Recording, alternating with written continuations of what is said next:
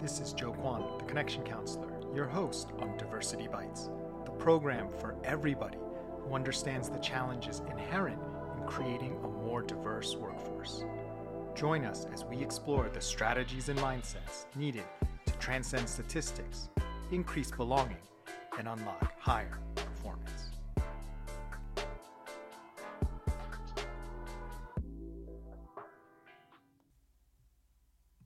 Hello, this is Joe Kwan, the Connection Counselor, and welcome back to Diversity Bites. I'm a little bit annoyed with myself because I recorded over this episode after recording it the first time with the next episode, which is happening tomorrow. So, this is actually my second take of this episode. Um, anyways, it's a good uh, irony that this episode is about the challenge with acceptance and accepting uh, what's actually going on. So um, I talk about this in the sense of making change and dealing with diversity and inclusion and the challenges there. And people often uh, mix up acceptance with, you know, resignation or lack of ability to make change. They think, well, if we accept something, then you know we're not going to do anything because we feel that you know that's just the way it's supposed to be, or we're not able to do anything. And actually, the opposite is kind of true.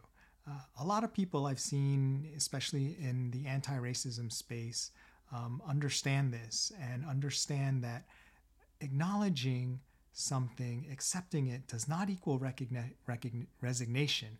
It actually creates true power for change because it's only by accepting what's actually going on. It's only by being curious and understanding it at a deeper level and our role in it, our participation, our lack of participation that can, you know, help something continue, which maybe we don't want to continue. Only by truly deeply understanding that can we actually create the power for true change to happen. So I just want to encourage folks to resist the urge to uh, think that, oh, you know, I can't accept something uh, because if I accept it, then that means that I'm okay with it. To understand that by truly accepting and owning what's going on, your role in it, and just being wide eyed about what's actually going on in the world, that actually unlocks real power for you to participate in true change.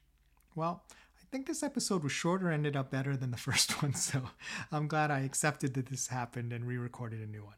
This is Joe Kwan, the Connection Counselor. Thanks for joining us on Diversity Bites. This content is informed by my Everybody Thrives program, which is for companies looking to unlock the full power of all their people. Remember, when it comes to higher performance, diversity bites, belonging.